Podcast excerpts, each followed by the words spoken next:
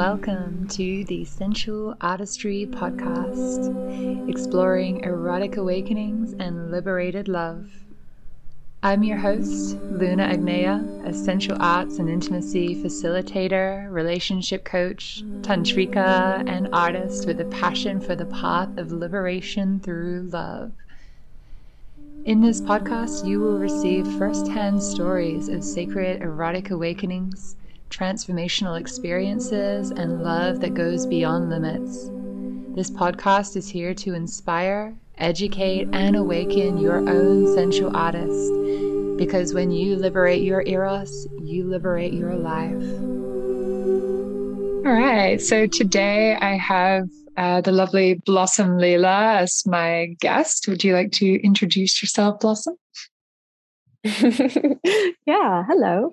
Um, so I'm, I'm Blossom, and I am well, I am. I'm currently going through a bit of a identity death, I suppose, which is something that um, has happened many times before, and I find myself here again. So, um, I, I guess I would define myself as a sort of radical self-love, radical acceptance, um, empowerment coach. Um, I am very passionate about body sovereignty, about reclaiming our capacity for joy, for pleasure, to really awaken to the experience of life that is available to us in every moment. But so many of us have become detached from that because of this fear or discomfort of being inside of our own bodies. And as someone born with a limb difference, a disability, this is something that I feel has been a big part of, of my journey um, of coming back into my body, of, of coming home to my body, when for so long I have wanted to escape and be out of it and and yeah be elsewhere in somebody else's body Cool. Thanks for sharing that. Um, yeah, so Blossom and I have been kind of working together for a while, and it's come up a few times, like uh, speaking about disability and ableism and um, these kind of topics relating this. We kind of are uh, two sides of the the coin where uh, um, I'm one of the people with like a kind of internal invisible um, illness slash disability kind of thing and Blossom's got a, a visible disability and it seems to also bring up some similar but different uh, outcomes and um, processes, I guess, like when it's something that is visible versus invisible. Um, and yeah, we thought it was mm. an important topic to speak about. Not many people in the pleasure empowerment world that we've come across really seem to actually speak um, about disability or ableism and stuff like that. I guess not many people kind of go into this field um, that do have disabilities, I guess, because it can be mm-hmm. very mm-hmm. unwelcoming um, and very gaslighty and shamey and quite brutal, actually. Yeah. So yeah, yeah. I'd love uh, you to share a little bit about your process with this blossom, and then we'll get into having a bit of a chat. Mm. Yeah, I mean, you're totally right. You know, like I don't see anybody like me in any of the spaces that I go to. Um, and my kind of journey back into my body, I guess, began just by going to yoga classes, like trying to get healthy, trying to get fit. Um, and feeling super uncomfortable like there are certain positions and postures and things you've got to hold and i just couldn't do that or i needed a block or i needed something i needed an adapt an adaptation of some sort and i i think i'm quite lucky in many ways because I, i'm quite stubborn. So for me being in these environments and trying to prove that I can do it as well, or like um, I can do it just as good as you can, is is the mentality that I've had, which has allowed me to kind of sustain and stick at um, these kind of uh, yeah, like environments and and and spaces which I feel very underrepresented in.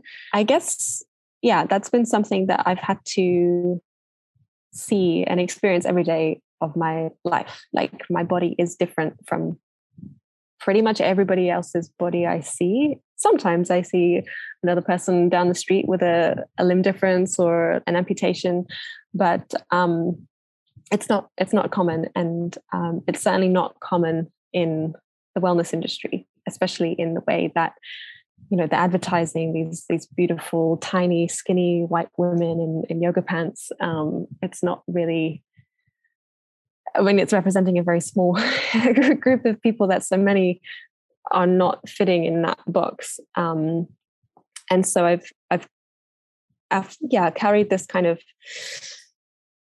uh, concept that I am, am different, which has given me this experience that I don't belong. Um, my body has also been this indicator that I'm not enough because I'm, I'm, physically left, left uh, physically missing a limb. So I'm lacking something, something's missing, something's wrong. Especially the way that we have these these models of disability, um, this medical model where you know you're you're disabled to do something, which is not the model that I subscribe to. I would subscribe to the social model of disability, which is that the environment that we live in, the society that we've constructed and created, is not um, suitable and available to everybody. And so we are disabled by, um, you know, steps that don't accommodate for wheelchair users or um, cinemas that don't offer subtitles, these kinds of things. Um, so we are disabled by our environment rather than by our actual physical bodies. And I think this has yeah given me this this feeling that i don't belong this feeling that i'm, I'm missing or i'm lacking i'm not enough um, and also carrying a lot of fear around especially when i was younger about what people thought of me um, the way that i would be looked at often or children would point or say something you know like um, this feeling of unsafety then rose i suppose inside of me over a long period of time. Um, and then again yeah just the media not feeling represented being unseen um, giving me this this this yeah this lack this lack that i am not loved i, I don't belong i'm not safe. And so my body really was a, a, an uncomfortable place to be um, and caused me to really numb out and detach and reject and, and hate myself. And it was almost like this yeah this this prison that i really couldn't escape from because it was my body. Um, and i felt like i could never fully express myself. I felt like i had to hide to fit in um, which ultimately just impacted my my you know my quality of life my my joy my happiness my pleasure like i completely shut down to my experience of living. And I suppose the thing that really started to shift or, or change for me, um, I guess, yeah, I can't really pinpoint a, a singular moment, but it's definitely been a journey of grief and not something that I was really conscious of that I was grieving. Um, I didn't really even register that actually I would have to grieve this because it was a loss that I never actually had. I didn't lose it in a in a car accident. I was I was born with a limb difference. So to grieve the loss of something I didn't have didn't really make sense for a long time. But um, yeah, it's definitely been a, a grieving process, and the, and the various stages of grief that I've moved through in my life was definitely a lot of anger when I was younger, a lot of discomfort, frustration, jealousy, bitterness towards others, um, and I, like many people who were raised female, was told that my anger was bad or wrong. And I actually had some anger management. Uh, I think when I was like 13 or 14 that that was the problem apparently i was too angry um, and so yeah then i started to sort of suppress my emotions suppress my feelings and just yeah completely numbed out and that led to depression which kind of well really i think the depression started probably around age 10 um, when i i moved school for the first time I, I moved from my local town where i grew up with all the kids who knew me who knew my arm and my disability, moved to this new school where suddenly I became hyper aware of the fact that I was different. And it really, that was when I really started to hide and, and try to, I didn't want people to find out. I didn't want people to know what my body really looked like. Um, and that was, yeah, I guess the beginning of the kind of depression, which was ongoing and up and down and, and I had battled with for a really long time. And then there was a kind of bargaining phase of the grief, which was when I was around 16. I I I danced a lot when I was growing up, actually. Um, and interestingly, I think this felt like the only place that I ever felt safe um, on stage, uh, which is my parents could never really understand because on stage performing, I had all of this free expression and and you know my arm and my body would be totally on display. And the moment i would step off the stage i would be putting on a jumper or trying to hide my body in some way. Um, but dance really became this place for me to to be safe to express. And i think the freedom of movement as well it wasn't like you know um, going to the gym or going to a yoga class where you have to use the equipment in a certain way dance was something that i could just move to um, and be moved. And uh, yeah, the bargaining was uh, I wanted to pursue dance as a career actually, and I went to uh, a local um, orthopedic center, which was to investigate kind of prosthetics and, and things that they had at the time because I had in my head that I would never be successful as a dancer because no one would hire a, a, dancer with a limb difference. No one would cast Cinderella in the, you know, the lead of the um, the theatre production who who has a disability. Um, so I, I I needed to somehow get a prosthetic that could maybe um, look real enough that I could pursue that as a career because it was something I was so passionate about and so um, yeah, just was the only place I, I felt safe. And uh, I remember the, the just the heartbreak and the disappointment and the the, the moment where the the um, the doctor was like, "Oh no, like prosthetics are really not up to scratch. Like you would never be able to have anything that would look real or move real. Like we don't do that kind of thing." And even if the technology existed, it would be super expensive and, you know, like really heavy and you wouldn't be able to afford it. And I just, yeah, my whole world like fell apart. this, this, um, this thing that was so essential to my joy and my expression of self and my pleasure in, of life was yeah seemingly kind of yeah this dream was just crushed um, and from that, I think then moved into the denial phase of grief, which was really then actually this kind of rebellious reclamation in in many ways of my body through sexuality. So I started partying and drinking and taking drugs and got into kind of sex parties and BDSM world and the way that I would dress and the like colors I would dye my hair were very outrageous and and I it was kind of like a yeah like fuck you like do you see me now? Like uh, look at me now you know you want to look at me and you want to look at my body so I'll give you something to look at. And um I was very much in this kind of like also caught up with you know a lot of the body positivity movement that that then was happening around that time and being like, yeah, everybody is beautiful and I love my body and fuck you if you don't like my body. Um, but it was certainly a mask, which I I then realized much later um, when I started going a lot deeper into my my embodiment and and exploring tantric practices and um, yeah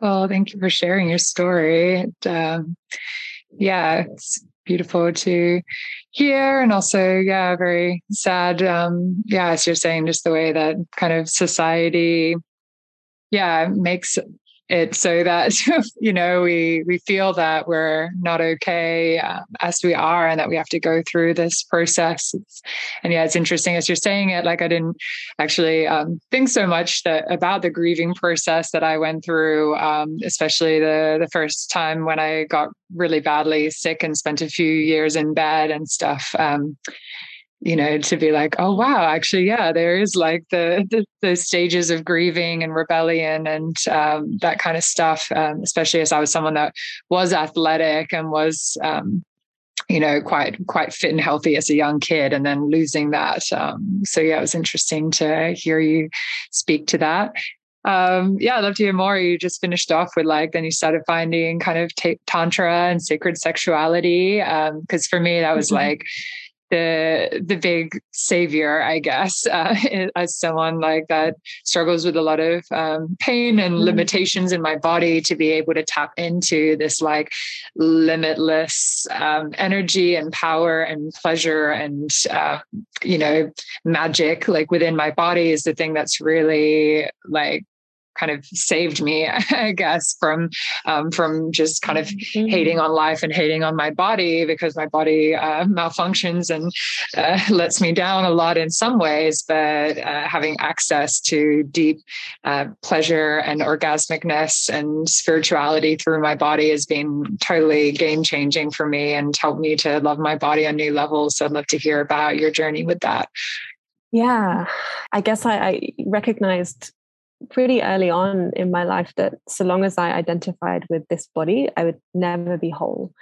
And that was some yeah, that was that was that's a painful realization when you don't have any concept of what's beyond the body. Um, and I think that certainly contributed to a lot of my depression in my kind of mid 20s after the sort of rebellion phase. Um, was was another yeah cycle of depression of just like fuck like is this it? Is this is this my life? Like is this is this what i get to to do and experience? Is that it? Um and there were a few different kind of moments i suppose which started to um, shift my perspective or yeah expand my my consciousness. And that was really through um, through various things. Uh, the first being my experiences with plant medicine and opening to a experience of of oneness and wholeness, which I had, yeah, I had never comprehended really. I, I wasn't particularly like spiritual person or that wasn't how I would define myself. I had no kind of religious beliefs.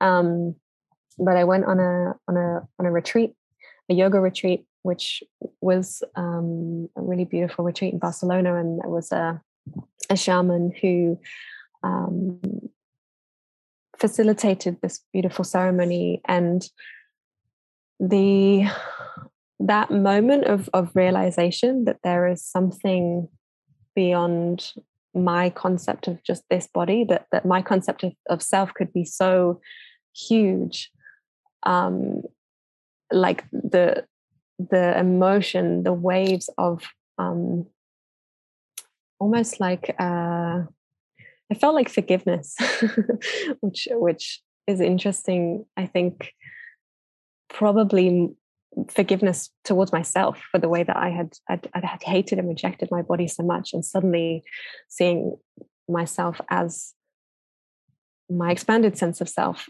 allowed me to come into some acceptance. And that was maybe the first moment of acceptance that I that I found for my body. Um, and through um, so working uh, with Layla Martin and studying on her uh, love, sex, and relationship coaching certification that really taught me so much about how to experience what I was experiencing, how to tolerate it, how to really, um, yeah, expand the capacity inside of myself to feel the discomfort of, of what I was feeling in my body, and and to love it and to find compassion. That first moment of acceptance when I had this, yeah, really powerful realization that I am not just my body, that there is so much more, that I am so much more than this. Um, and I think that was that was a real turning point for me.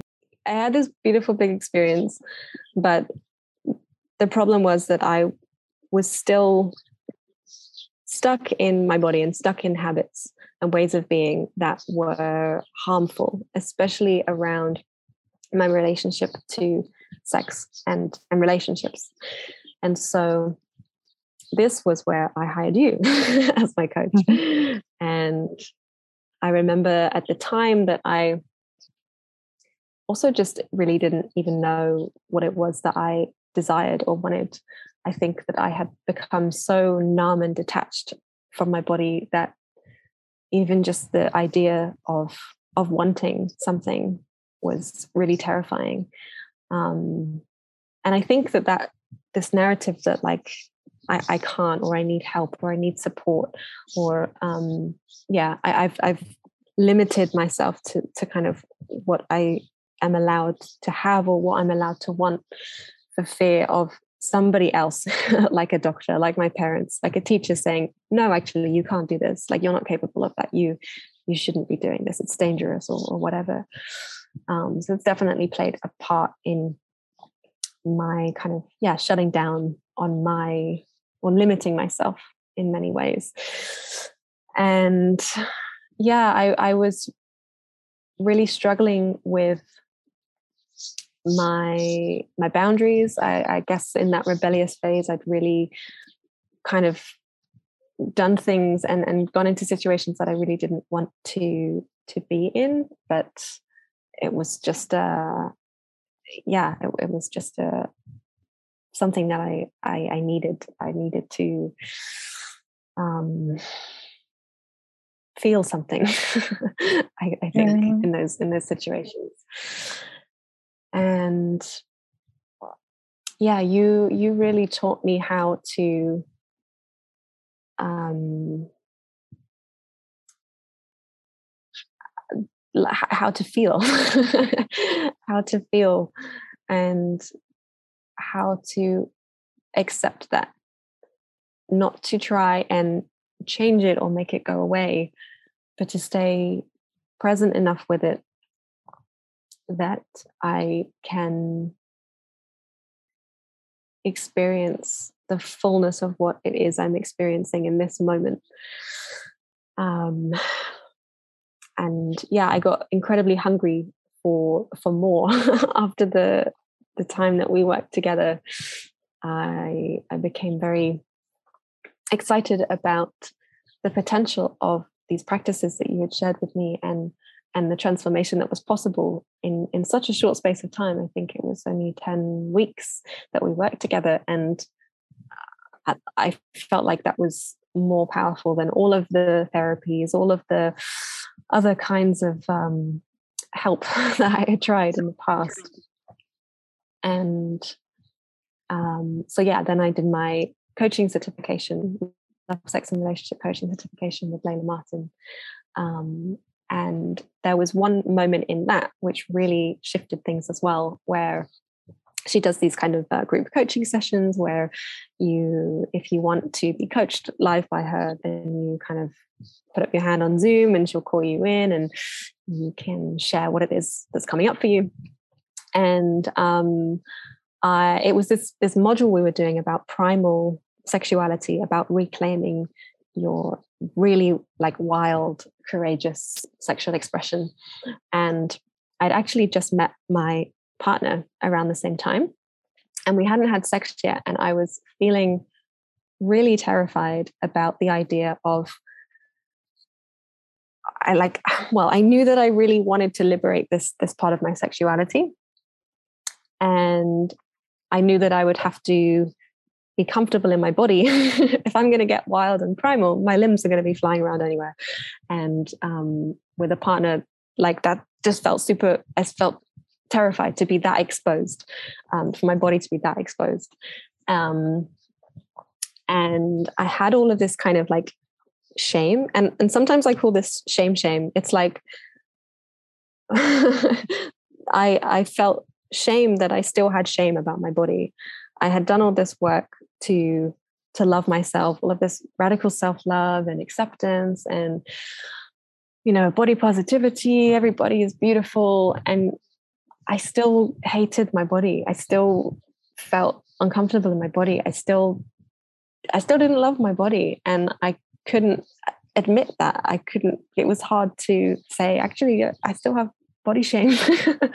Like i know that you think my body's beautiful but i really don't and um in the session with Layla, it must have been in front of like, I don't know, like 200 other women. it was a bit crazy, but she just really simply invited me to let go of what I think I should be feeling about my body, that I should love it or I should accept it or I should celebrate it. And actually, like, what do you feel about your body? And I remember feeling just like sick. Like, I feel sick. I hate my body. I feel sick.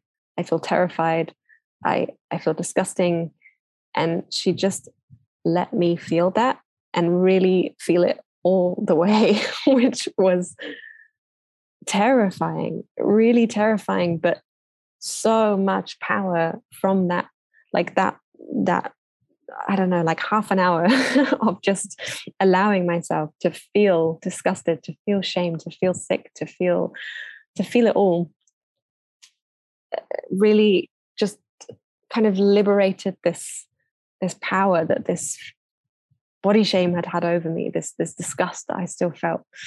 Um, and that really felt like kind of almost like closure in many ways of, of something that had been a, a lifelong grieving process was actually just to simply feel what i felt it was that simple Mm, yeah, it's like the the term you got to feel to heal, which I think always rings true as the foundation. Like you know, I've had yeah similar experiences also with psychedelics, but also in coaching things of just like okay, like it's, it's been bubbling under the surface, all this like grief and rage and like, why me? And, you know, hatred of the world mm-hmm. and all this stuff. Mm-hmm. But then you're like trying to be good and spiritual and love and light and positive and, you know, oh, it's not that big a deal. And no, I love myself. And you just kind of like on this surface level trying to you know do it right and love yourself but then you're not actually acknowledging this like deep muddy uh, feeling underneath mm. and actually when we let ourselves just like roll in that mud and go all in then it actually dissolves um, and can finally disappear um, yeah so simple but beautiful thing mm. and i think it also yeah like takes being held in non-judgment and loving compassionate awareness and presence by someone else um, i mean like this is the kind of stuff we can tap into alone but I, I, I know about you but i've definitely found like there's there's a difference to being witnessed in that um, and being held in like mm. loving compassionate non-judgmental acceptance by someone else as you feel that and being encouraged to go there in a way that we wouldn't usually go to ourselves without spiraling into like a pity party. yeah, yeah, absolutely. Yeah, just having somebody create the safety for me to feel that, to know that that this was welcome um, was yeah incredibly radical um, and i think there's a lot of uh, maybe it's yeah i was going to say pressure i think around people with disabilities to kind of prove themselves in some way. There's there's this i'm thinking in particular of a kind of marketing campaign back in like 2012 it was the london 2012 paralympics and the advertising that they used for that was um, called like it was like we are the superhumans was the tagline and it was all these incredible paralympians breaking records and with that like super strong bodies and and kind of like breaking the boundaries and and perception of what a human body is capable of. Um and i think that's incredible and it's amazing that you know it's it it proves that disability is is uh, completely a, a social um, construct in many ways. And it's an yeah it's an incredible um, thing to bring into awareness. But it also kind of creates something that says it's not okay for you to be vulnerable. It's not okay for you to be weak. It's not okay for you to be sick or you you know you've got to get up and do it anyway. You've got to like keep going. You've got to push push on push through. And that's kind of a mentality that i have held on to for a really really long time. Um, and even in a lot of this this work that i've been doing in the embodiment practices and kind of like pushing my body to a limit that is not healthy for my nervous system and actually causes a lot more trauma. And so letting go of that narrative has been quite challenging because it's been kind of like uh yeah like allowing myself and i don't know if being a victim is the right word but just allowing myself to be vulnerable in my in my limb difference and my disability um rather than trying to be this superhuman all of the time. Yeah, absolutely resonate with that. I, I recently had this too. And uh, being in one of these environments where everyone's like, oh, everything's your story and everything's your ego. And um, there was a lot of practices that I could tell like were just not good for my body. Like if you know i know that my blood pressure uh, goes off and i can pass out and you know when i had period cramps i'm like this is going to make the cramping worse and you know people like you're in a story you're in a story why are you uh, you're pulling like the victim and you just love being in your victim and all this stuff. And i'm like no like i just know my body and i know the limitations and i don't have a story about it. I just know like cool you guys do this practice. This isn't for me. Um, i know this is going to be detrimental to my health so i'd rather not do it. But i was constantly surrounded by um, other people's voices, which used to be my inner voice, because I used to, you know, similar to you, it's like, I, I can do anything anyone else can do. I'll prove to you that I'm just as capable and all this stuff. But like lately, uh, you know, there's been a deep acceptance within me of like, my body is just physio- physiologically built different. Like my collagen didn't form properly and I have limitations and that's fine. And I'm fine with it. I'm fine with not needing to do everything. I'm fine with sitting out. Um, but then I was really faced with then other people, um, you know, this kind of group pressure and this group thing. And then, especially with this whole like shadow, you're in a story kind of thing where I was constantly being told, like, oh, I just wish that you would be more positive and more forward. And, you know, you're always saying, I can't, but I wish you would just be saying, like, I can and I will. And I'm like, motherfucker, like that's been me my whole life. Like I have deconditioned this to be able to say, like, I'm fine mm. with not being able to do it like i'm cool with that. Like i'm in acceptance with my limitations and i don't need to do everything and i'm fine with it but everyone else wasn't. And i started feeling like i was going insane because i was like am i in a story? Like i've been actually really happy lately and really fine and doing fine in my life but suddenly in this environment i feel really handicapped and i feel really um, like in my victim. And i started like actually feeling like i was going quite crazy because there was this constant external judgment and and then people being oh but we're not judging you you're just judging yourself and i'm like like really like full on and it really then like uh, once I was out of that environment and recognizing, like, oh no, actually, out of this environment, I'm fine again. It was literally just in this environment where I was being pressured um, that it was a problem and that my limitations were a problem.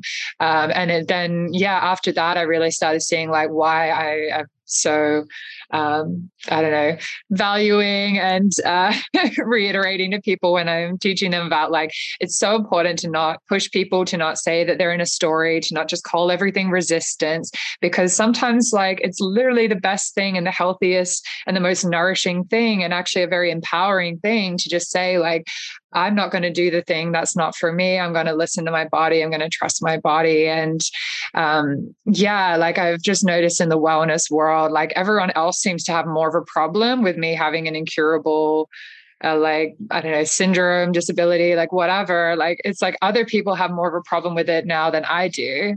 Like I used to have the problem with it, but you know, and it's like it's really challenging being in these environments when you're like, man, like I've done so much to decondition this need to like prove myself and keep up with everyone, and now like I feel pressure to to have to keep up with everyone again. Mm yeah i wonder if you've got similar experiences or what you've found has helped like in group environments when it comes to your uh, kind of physical limitations mm.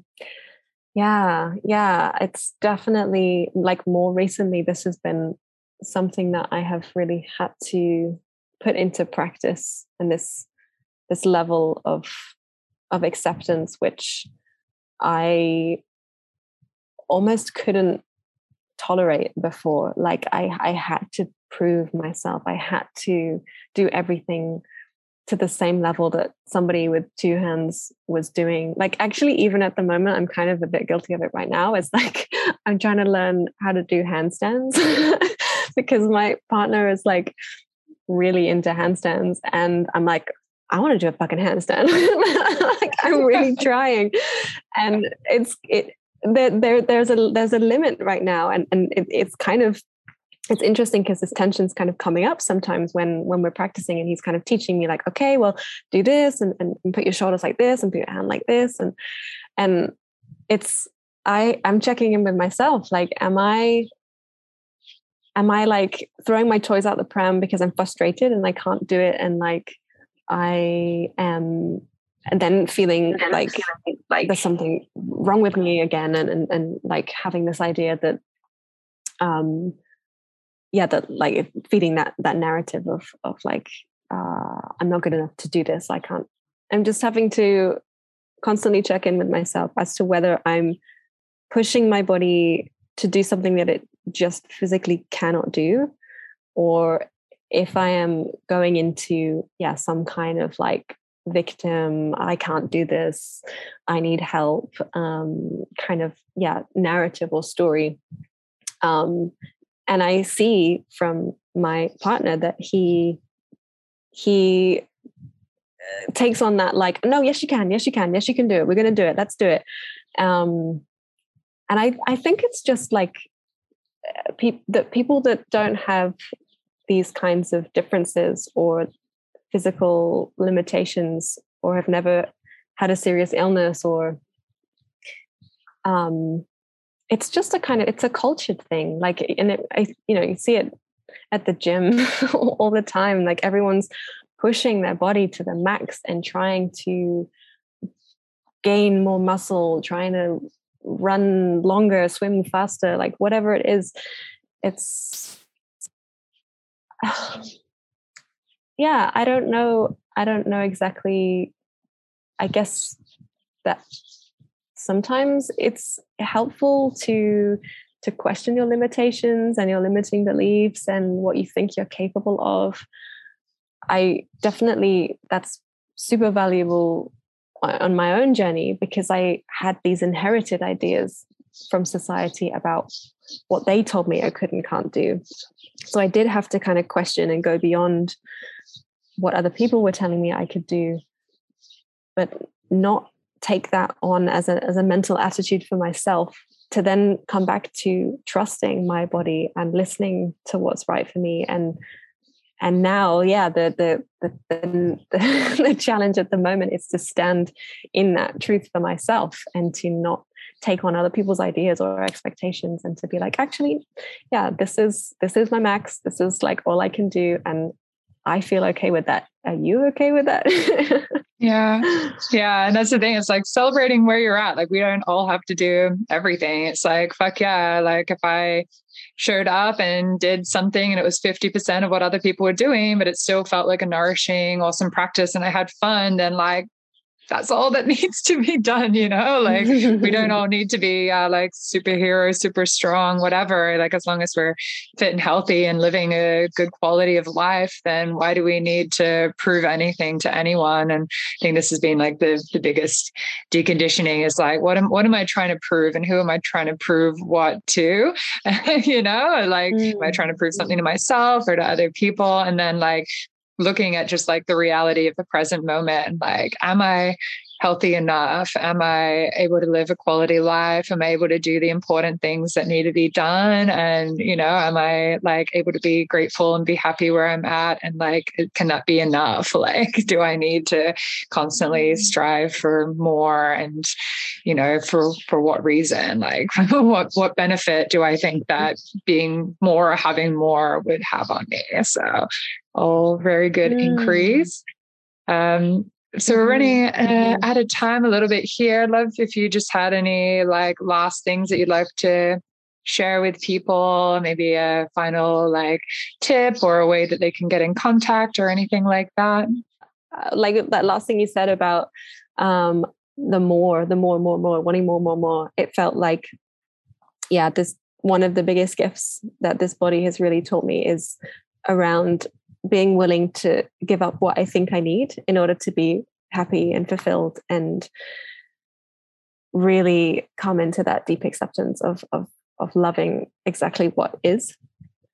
Mm. Um, so yeah, that's really what I'm trying to to share now with the work that I do and, and what I'm offering, moving into this space of of deep acceptance, of radical self love, of um, just being able to surrender and and and yeah be here now really um, so yeah if uh, mm. if you want to find out more about what i do um, in the process of constructing a website right now so i can't direct you there but um, you can follow me on instagram which is just uh, at blossom leela or facebook Facebook me, Blossom Leela. Um, I share a lot of stuff on there too, and, and some of my writing.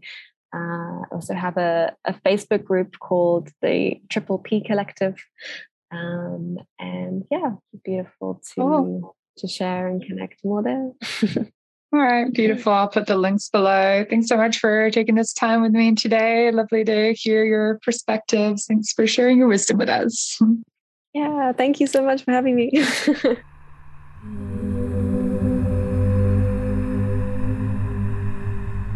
Thanks for tuning in to this week's episode. I hope you've enjoyed it and found it inspiring. You can connect with me on Instagram, YouTube, Facebook, and through my website, sensualartistry.com and sensualarts.school, where you can get some freebies and sign up to my mailing list to stay in touch. Hope to see you again soon.